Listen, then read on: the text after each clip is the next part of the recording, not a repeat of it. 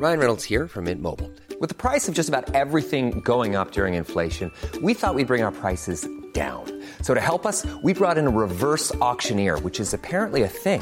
Mint Mobile unlimited premium wireless. Ready to get 30, 30, bit to get 30, bit to get 20, 20, 20, bit to get 20, 20, bit to get 15, 15, 15, 15 just 15 bucks a month. So, Give it a try at mintmobile.com slash switch. $45 upfront for three months plus taxes and fees. Promo for new customers for limited time. Unlimited more than 40 gigabytes per month. Slows. Full terms at mintmobile.com.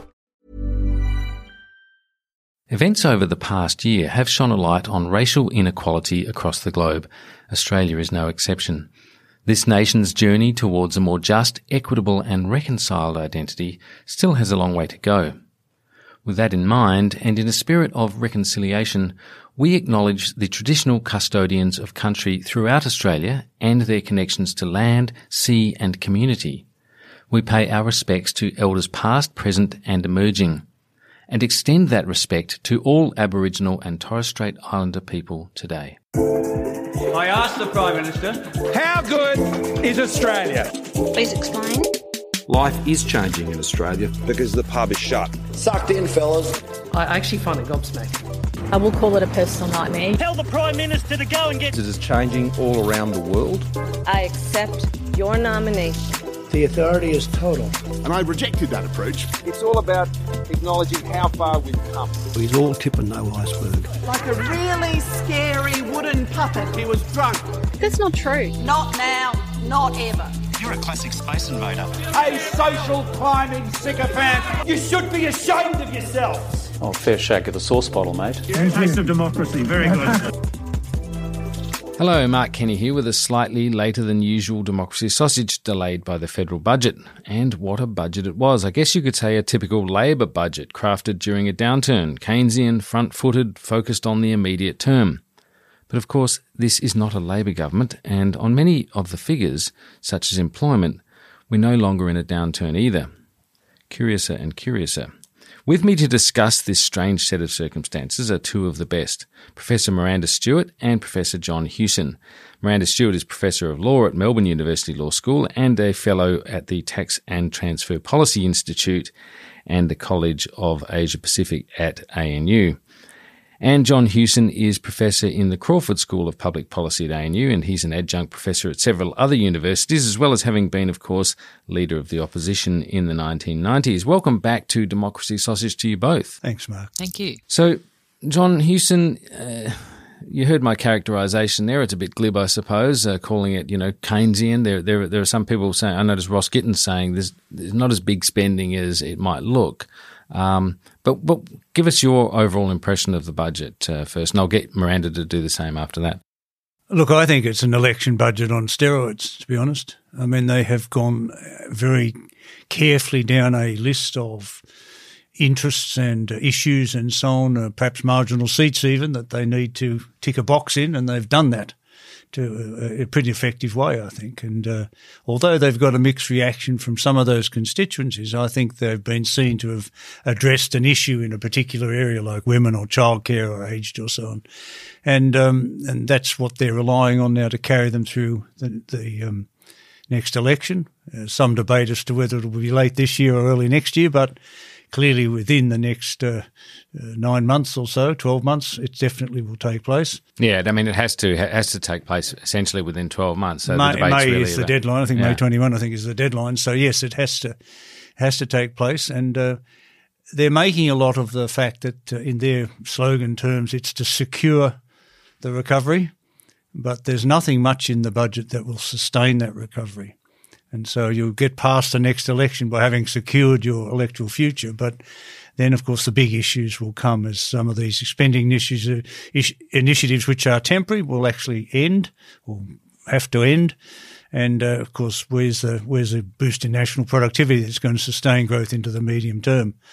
And so I think um, there's a fair bit of complacency about that in this budget. But uh, when I look at the economic forecasts, I, you know they're they're ambitious.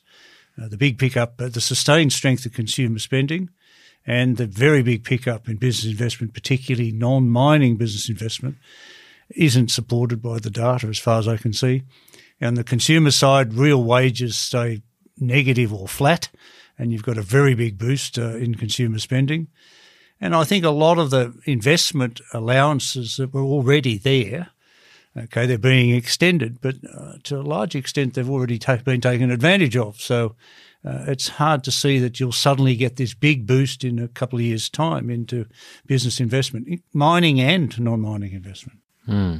Miranda, what was your impression? So uh, it is interesting to hear you talk about uh, sides of politics and, and whether the budget is what we might think of as a a, a coalition uh, budget. It, it, it's um, it's perhaps a, a, bit of a throwback to uh, earlier uh, in the 20th century uh, liberal budgets, uh, which were sort of more nation building in their in their narrative, involving bigger social spending.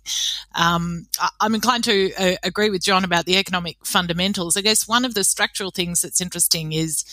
Um, there, quite a lot of the, the, the, the, the tax measures or, or big sort of economic measures are these sort of still temporary stimulus. Um, we've got the extension of carryback losses. We've got uh, the, the the extension for one year already announced of the lower middle income tax offset.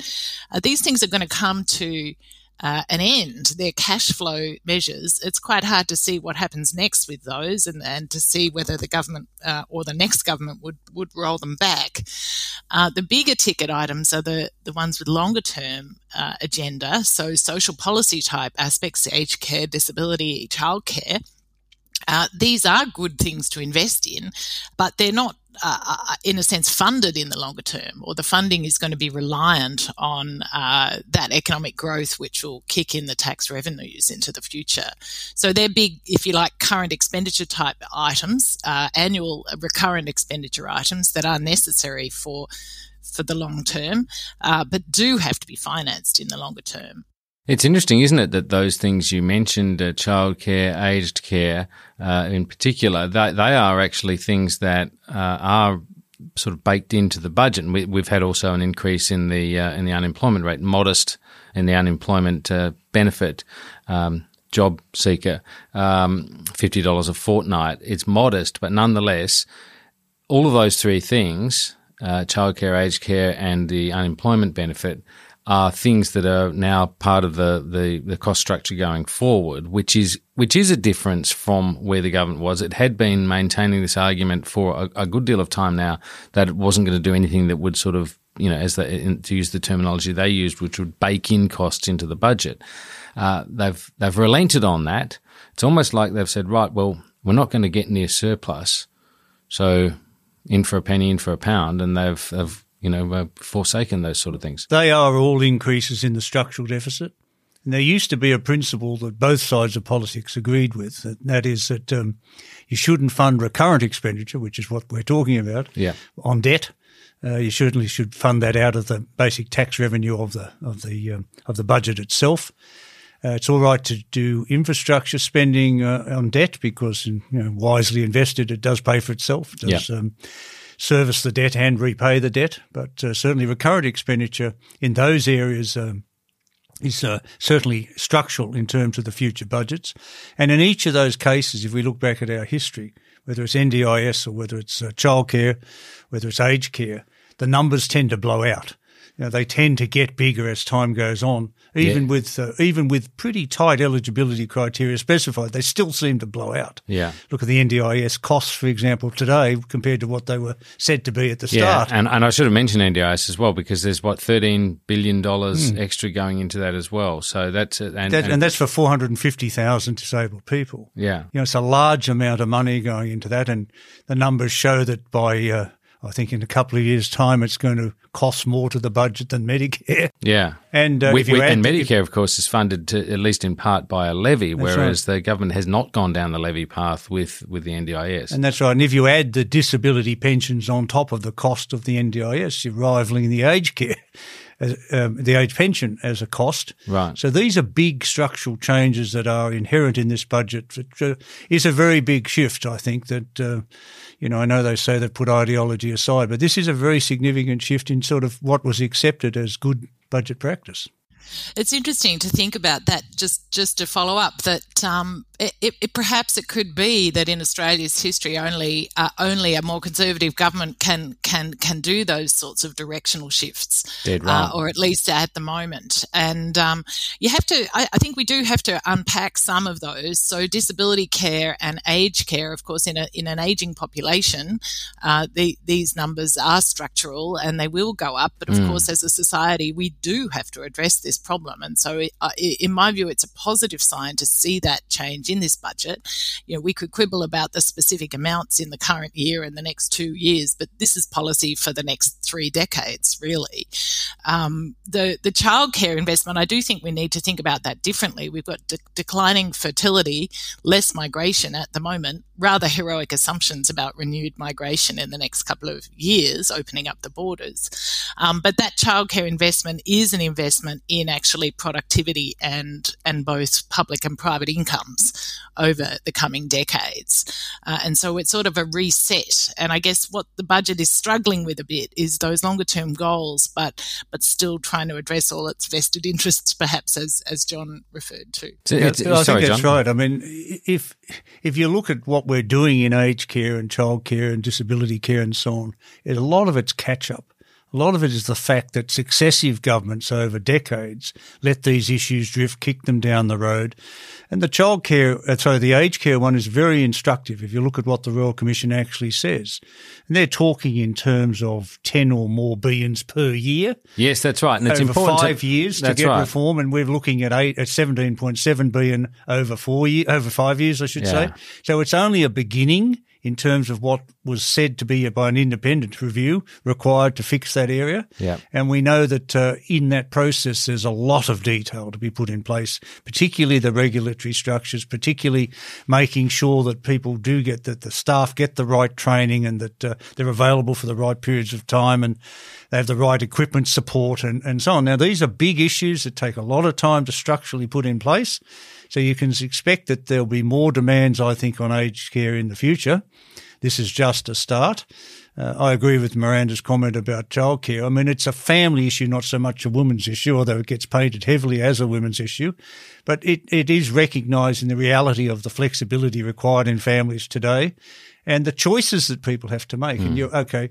All they're doing in childcare is increasing the amounts in the present system, whereas I think the present system's got a lot of structural weaknesses that should have been addressed. Still have those very high, you know, marginal tax rates as people move to another day of employment and so on. None of those structural issues are being addressed.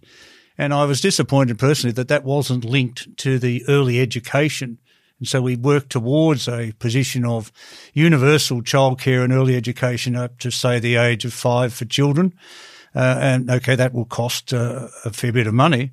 But I think the Grattan Institute has estimated how many billions of dollars in growth that will generate if you do it properly. So that's a structural issue that didn't get answered, that could have been answered. Uh, yet uh, in the aged care sector, we are starting with a structural issue that we're trying to move towards and give them credit for actually beginning that well, they sort of had no choice, didn't they? I mean, yeah. yeah this this government, well, Scott Morrison, overwhelming. they and they commissioned it. Mm. Scott Morrison commissioned the Aged Care Royal Commission. It recommended, as you say, sort of ten billion plus a year extra in funding. I think this works out to Ross Gittins was saying in the Herald today, um, more like about three and a half billion dollars a year over a you know over a finite period. Um, so uh, he, he, says that's not really, you know, the, the, the, scandals will continue. It's more of Absolutely. a major patch up than a than actually a lot of the spending doesn't kick in until next year, right? You know, so it doesn't occur in this uh, in the twenty twenty one sorry twenty one twenty two financial year. It begins uh, the middle of next year. In, in care, you mean, or generally? Generally, yeah. A lot of the expenditure is actually loaded beyond uh, the well, childcare middle of next year. Yeah. And uh, so, so it could uh, even be uh, post-election expenditure. Well, that's it. and that, so they push those out consciously beyond an election.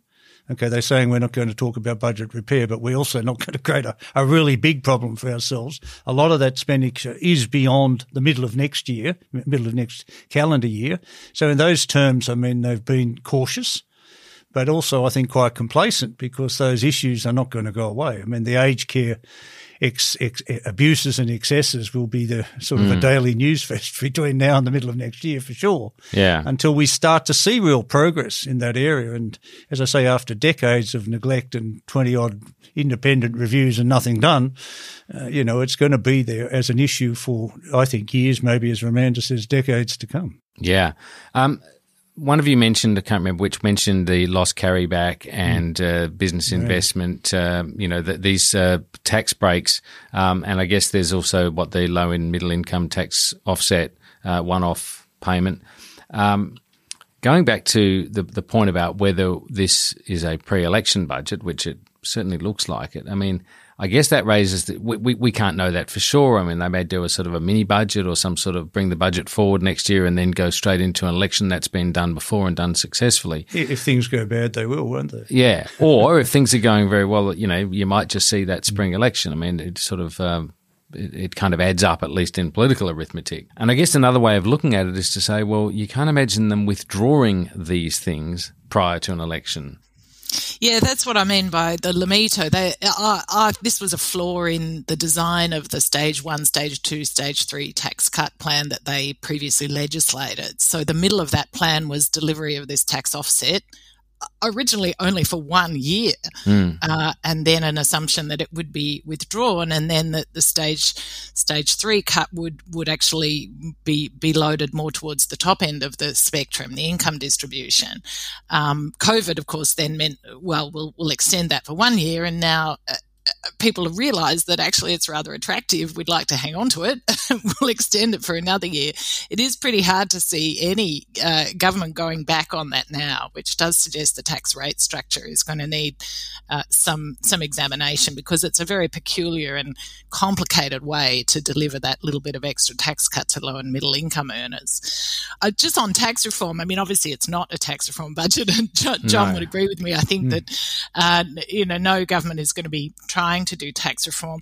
There are a couple of things buried in it though that. Uh, indicate a kind of the inevitability of a change in business taxation. Um, one of those is the patent box. Um, it's rather targeted at the moment, but essentially what, what the patent box does is deliver a low corporate tax rate, 17%, nearly half of what the current rate is for large corporates, uh, to intangible income. That is intellectual property income, patent income in the medical and the biotech sector.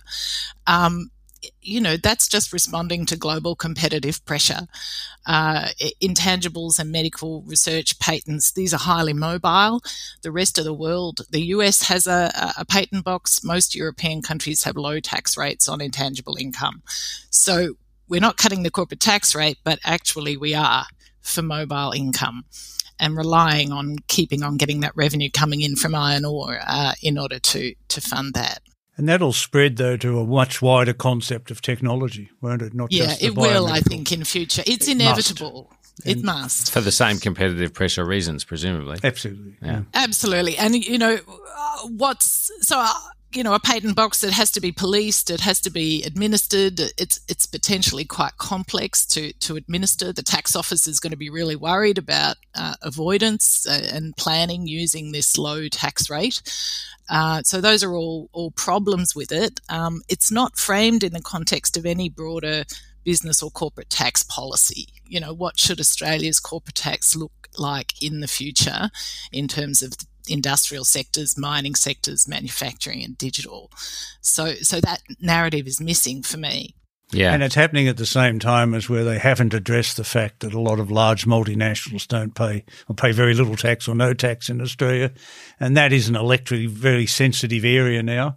So you're offering tax concessions over and above what is already a, an unsustainable, I think, corporate tax system. Let's take a quick break and be back in a moment. This Mother's Day, celebrate the extraordinary women in your life with a heartfelt gift from Blue Nile. Whether it's for your mom, a mother figure, or yourself as a mom, find that perfect piece to express your love and appreciation. Explore Blue Nile's exquisite pearls and mesmerizing gemstones that she's sure to love. Enjoy fast shipping options like guaranteed free shipping and returns. Make this Mother's Day unforgettable with a piece from Blue Nile. Right now, get up to 50% off at BlueNile.com. That's BlueNile.com.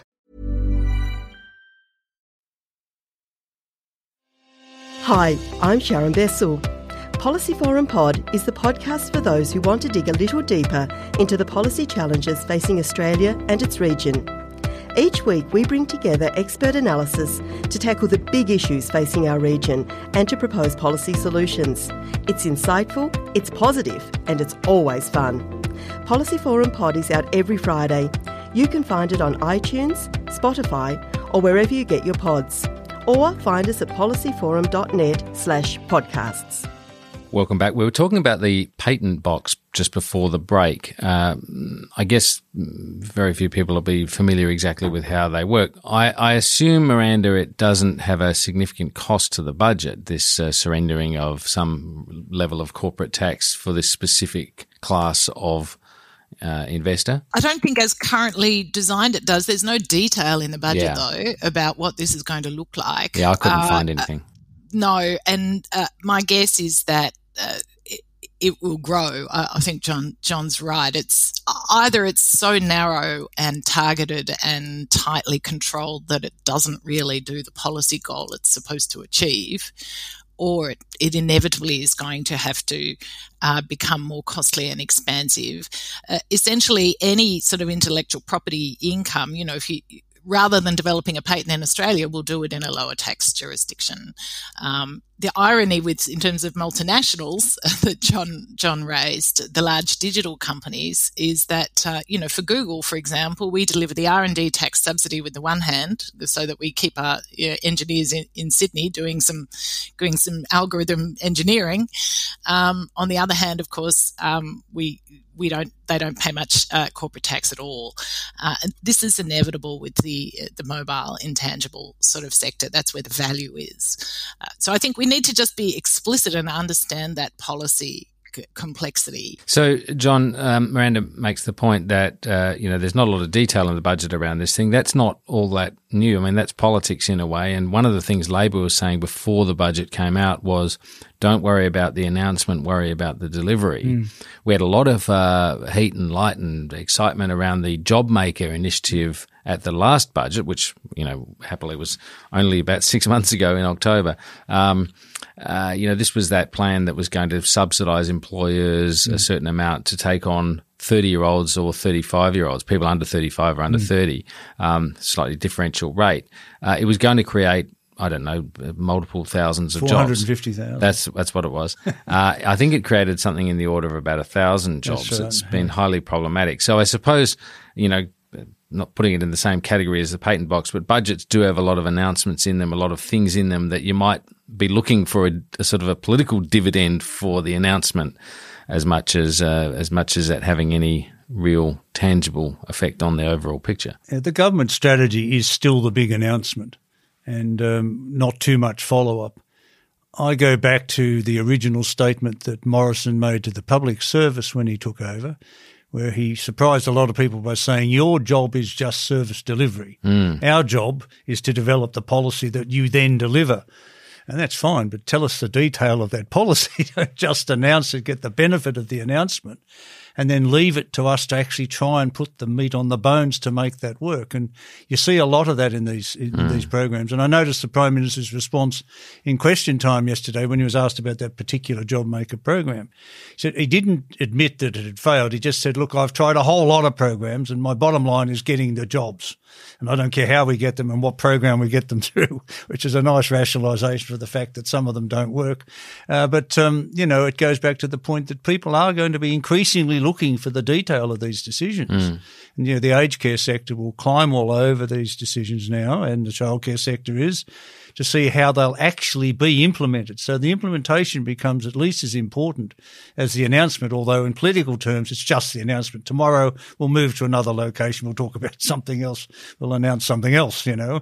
Yes, Uh, it's still very I- cynical. that's true, but I, I couldn't help but think, uh, you know, much to Labor's chagrin, that that um, when when you start saying things like that, don't worry about the announcement. It, Mm. It's about the delivery. It's it is a kind of a tacit acknowledgement that you're, you're facing a, a good news budget, a budget of Oh, yeah. you know with a lot in it, uh, with the with the sort of strings of restraint have been loosed, and and uh, there were quite a few winners. In political terms, they've taken a lot of what otherwise would have been a Labor budget. Yeah, yeah, that's right. So it's very difficult services. to be a leader of the opposition right now uh, and come up with something that, you know, you can talk about longer term and growing national productivity and uh, putting in place a, sustaining a recovery, just not securing it, this sort of thing.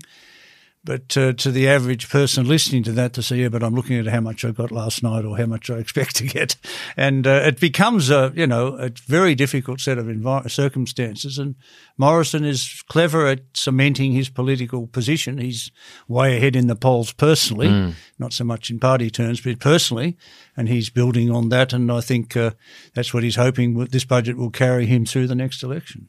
Yeah, um, Peter Hartcher told the story last night on, on ABC coverage uh, about when the Treasurer was in the, the Sydney Morning Herald office and that they said they'd all been looking around, looking through the budget, trying to find some cuts. Uh, where were the cuts? They couldn't find any. And Frydenberg's response was, um, this is a recovery budget. Yes, they didn't seek to sort of point out any particular cuts, which is just an amazing uh, change of atmosphere, really, from a government that the same party that has been continuously in power since, of course, warning of the debt and deficit disaster, that, that budget in 2014 where they proudly boasted of ripping $80 billion out of health and education, um, you know, to get the budget back into shape.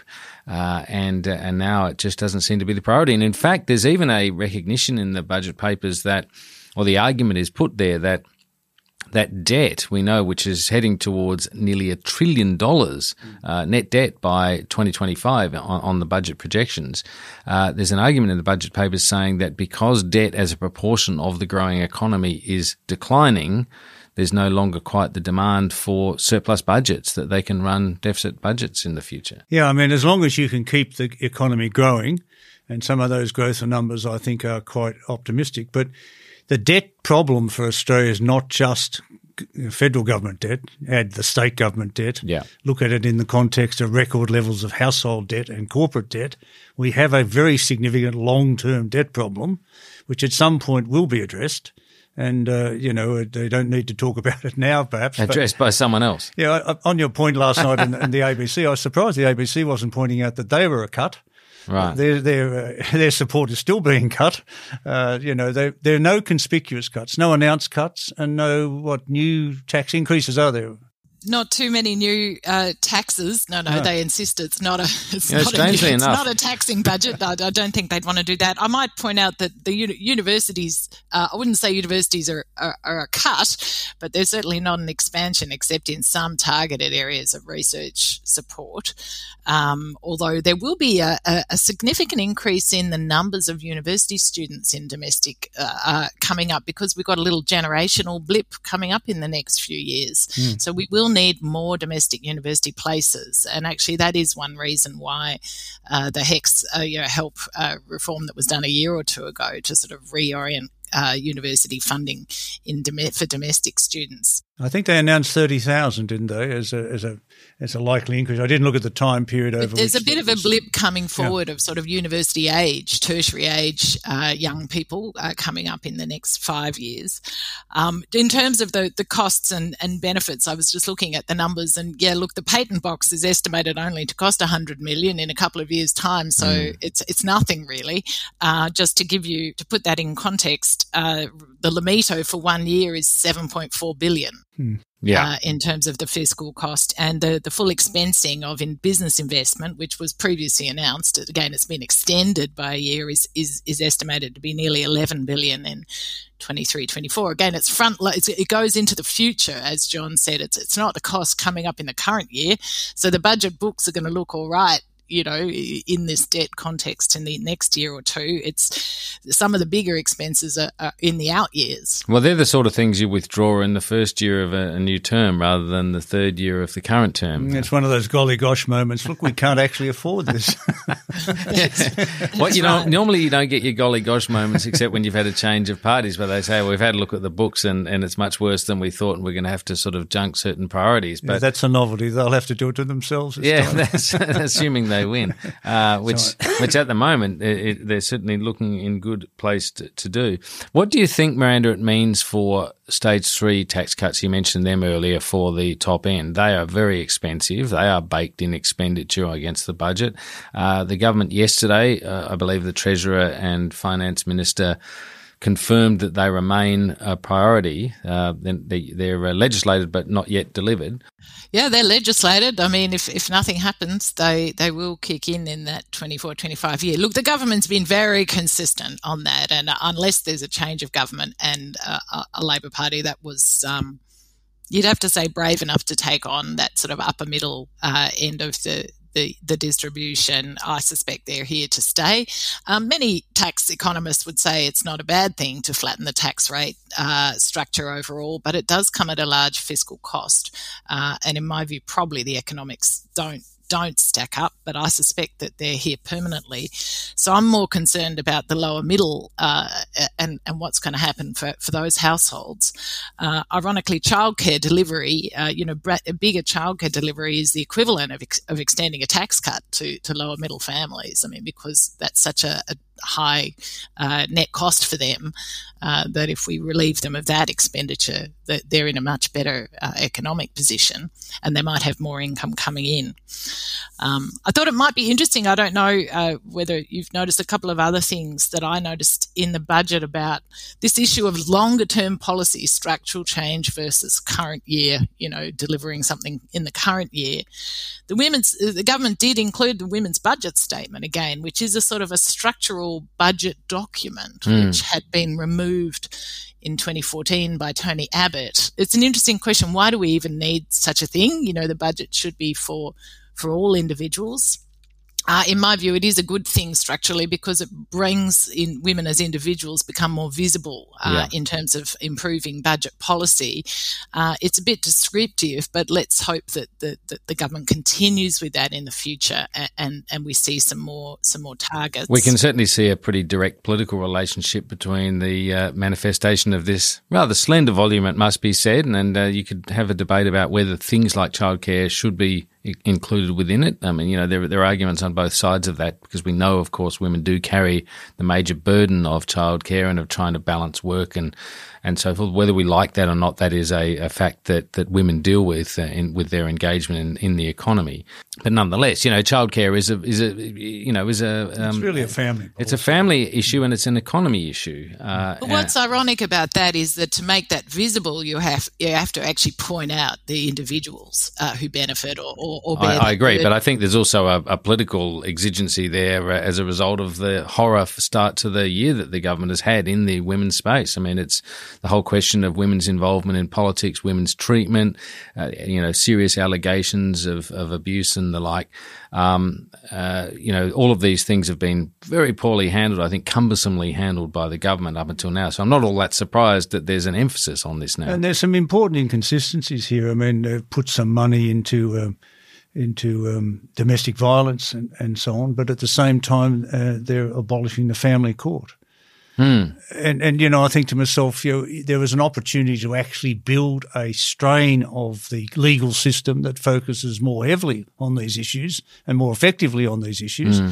as an extension perhaps of the family court. But now it's all jumbled in and it's, uh, yeah, we'll have to wait to see over time how that unfolds and how it works because a lot of the domestic violence issues are difficult to deal with. Well, there's been a narrative a run. Just, you know, That's right. process. That's right. And there's been a fairly strong narrative running on the on the on the right, particularly on the extreme right, mm. on the kind of Hanson right, about the, the, the family court being mm. biased toward women and so forth. The, mm. one wonders whether there, you know some of that. Uh, um, There's a argument. bit of a political minefield there for the government, I think, isn't there? It, it has is, to yeah. tread between uh, some rather strong ideological positions. I mean, on one view, it's it seems extraordinary that 50 years after the seven, second wave feminism of the 70s, we still need to advocate just for, for, for women to live free of male violence. Yes. Uh, I guess the point about the women's budget statement that's worth making is that uh, some of the debate seems to be, well, this is just one budget for women, and then it's let's get back to business as usual yeah. next year.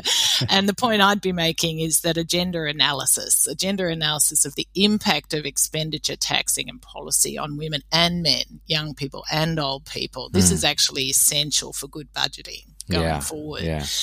The other thing, though, I think where the budget does fall down. Can, can I just stop you there, Miranda, just for Yeah. a sec, just to interrupt, just to make one point. I understand there's also a cut, which is you know a, a small quantum in total, but a, a, you know of some millions of dollars, seven million or some sort of order like that, of the Office of Women budget. That uh, Oh, this so- may have so I escaped a lot of didn't, people's. um, observe that, I noticed actually, in the so, um, discussion of this on Twitter. Well, we shouldn't night. worry because we've got a Prime Minister for women now. Yeah, that's right. And the Prime Minister for Women has not. I don't Which think, I thought was just an insane comment. But well, anyway. it, it, it was. It, it, it's what happens when you have a marketing genius as the prime minister, and occasionally, uh, you know, they don't market test the idea, you know, the idea properly, and uh, you could tell that was a bit of overreach, and he knew it pretty much as soon as he said it. Well, you know, Mark, what I would like to see, and I do think, uh, in fact, the Parliamentary Budget Office and the Treasury, to their credit, they've released a couple of, of really detailed analytical papers. One about job seeker, who what's its cost, who has to pay, who has who has to use it. Uh, uh, the, another one about workforce participation broadly across the population. Both of those papers done by the bureaucracy have a lot of gender analysis in them. And they have to Mm. because women and men are differently situated in the economy uh, and in terms of the social welfare system. So that's good news to me that actually what we start to see is a more serious analysis of the impact of uh, policies on women and men, these big ticket policies. Uh, and I'd like to see it housed in Treasury. So maybe we can see a shift of the, that that uh, that money over to Treasury out of out of the Office for Women. It's a very real debate as to how much more we should do of this, whether we should have inequality impact statements and obviously environmental impact statements and social impact statements and so on of making the political process and the policy process think about the broader consequences of an individual or a focused decision. Mm. You know, and it, it's a very big area and it's inevitably, I think it's going to become a big issue in, uh, in government policy over time is looking at the impact of that on particular characterizations of the community. Yeah, and, and overall things like a well-being Mm. statement, uh, a frame of reference, uh, looking at the overall well-being of a community, for example, which I think they're experimenting with in some places. New Zealand, perhaps. New New Zealand's got a Zealand's been doing budget, the yes. Budget. That's right. Although again, you, you can you can get lost in. Uh, I hate to say motherhood statements. That's a gendered gendered term, can't you? So the, Yeah. this is an ongoing challenge with with it. But this is what budgeting is supposed to be about. This sort of political accountability and where the where the rubber hits the road. Yeah, and especially seeing as budgets budgets are full of assumptions. I mean, they, they sort of they're predicated on a whole series of assumptions all the time, and and some of those assumptions, in fact, all of them have had a gendered component that has been, uh, you know, not explicitly stated. And so, addressing these things, uh, the impact of decisions, how they affect people, Mm. uh, it's, it makes a lot of sense. But of course, it's politically fraught, uh, particularly for. For parties that are Yeah, disinclined. I mean, the big kind of change. assumption of this budget is, of course, that the virus behaves. Yeah. And that, uh, you know, it does unfold as they hope. Well, and that we- we can open our borders and we can resume migration and Well, let's go to and that so on. But, borders question. You know, it's a very, very difficult area to make an assumption. And each time they've had an economic statement that has made some sort of assumption about the virus behaving in the last 18 months, it hasn't. yeah. Well, what, what do you think of the, uh, the the statement that the border, the international border, won't open until sometime well into 2022? I mean, Well, that's what we're planning on in the university. We're certainly planning on the borders not opening until then, and it might even be longer. I mean, think the, it will the, be the virus yes. is going to be really serious in, in many countries globally where we want to have movement. Um, so the, the, I was a bit disappointed not to see funding for a federal quarantine centre myself. Absolutely. I thought that was a big area. They should have actually seized the opportunity, admittedly 12 or 14 months late, to say we are going to have uh, federally funded quarantine centres away from major capitals.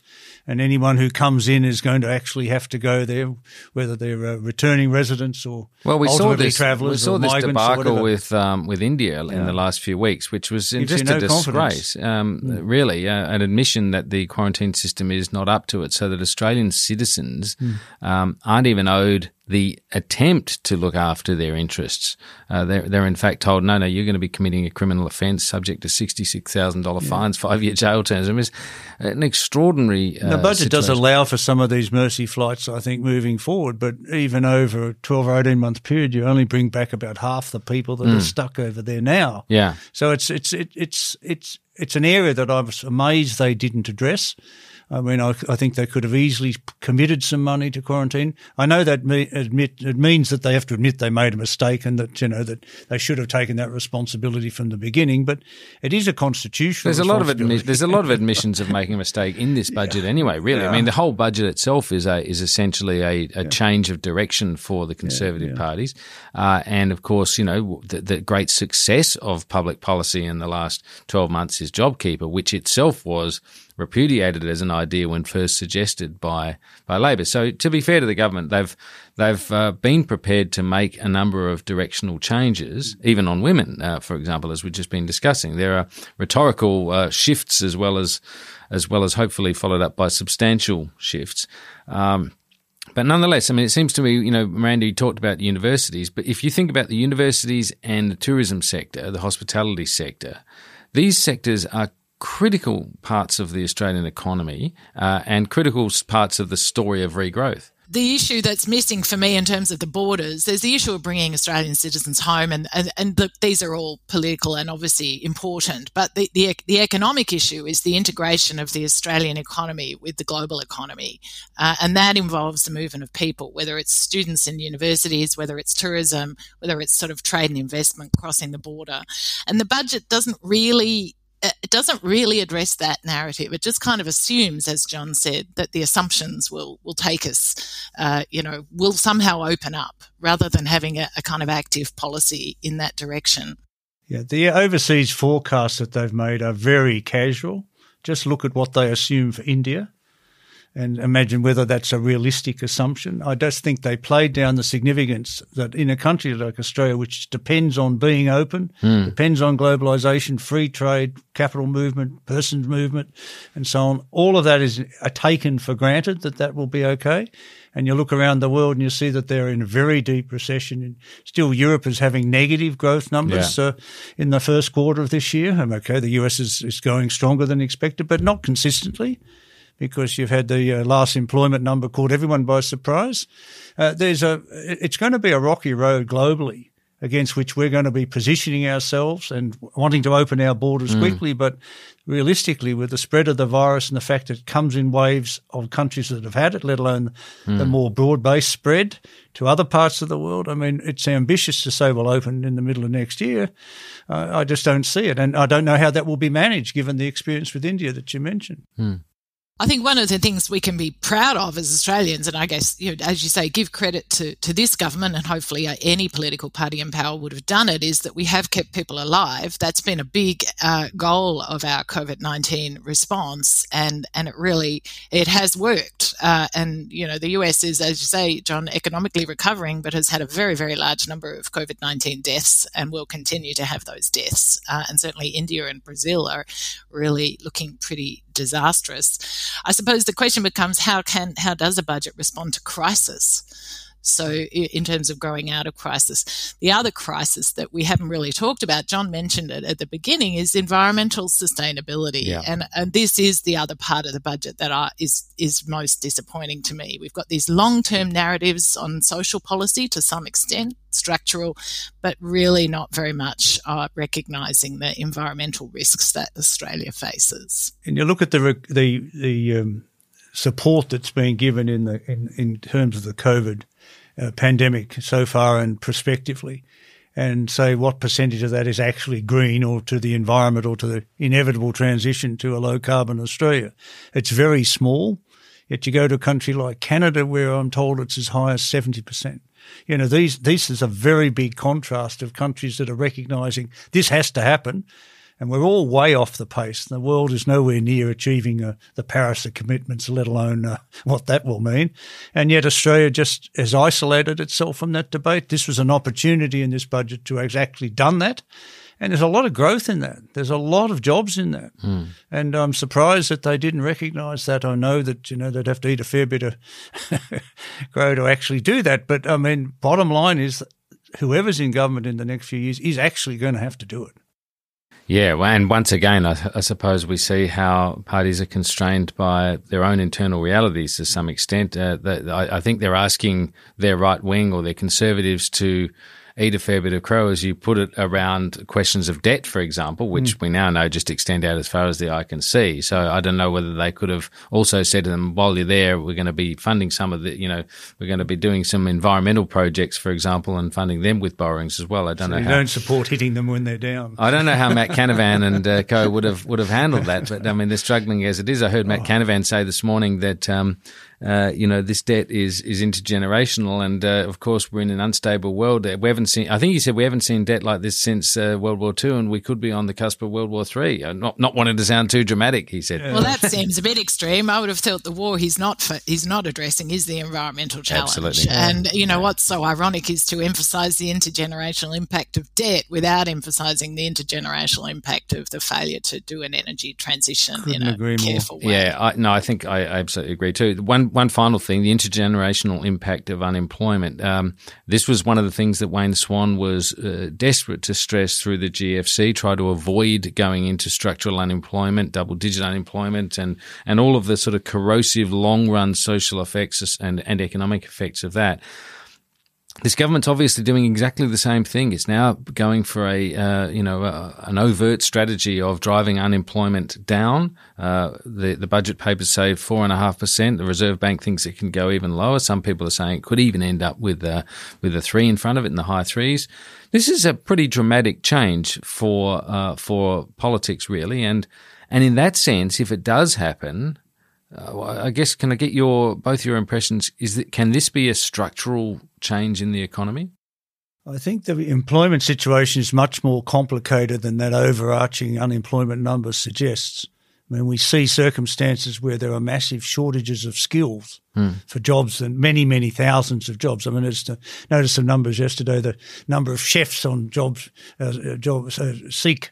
Uh, dot com is over 7,000. They can't find any. Yeah. Uh, you know, and then if you add all the, the support staff to a chef and the waitresses and so on, it's tens of thousands. And there's that, is that big gap. So you've got sort of mismatches in terms of skills and, and jobs. That's a big You've got- capacity constraint, isn't it? You've? Really? got many more people looking for work, uh, enough work, let's say, include underemployment as well, as uh, as there are jobs available. Yet at the same time, the headline number will go down. yeah. and we'll feel Because anyone much- who does an hour's work essentially comes off the unemployment. so the list. nature of Yeah. the the the labour market circumstances behind those numbers is so different. Behaviour has changed so much. Attitudes to work and travel have changed so much that uh, you know we've got to be careful that we don't just take credit for getting a number down and actually leaving ourselves with a big structural structural problem behind that. I think that uh, what you point out, John, is, is right. That in order to really understand that unemployment number and what you might think of as work and industrial policy together, right, uh, um, Mm. or uh, economic sector sort of policy, I suppose, you have to drill into the numbers. You have to actually ask where are people situated. Uh, it's a bit like the women's budget. What you're doing is inquiring about people in different areas of the economy who have different characteristics.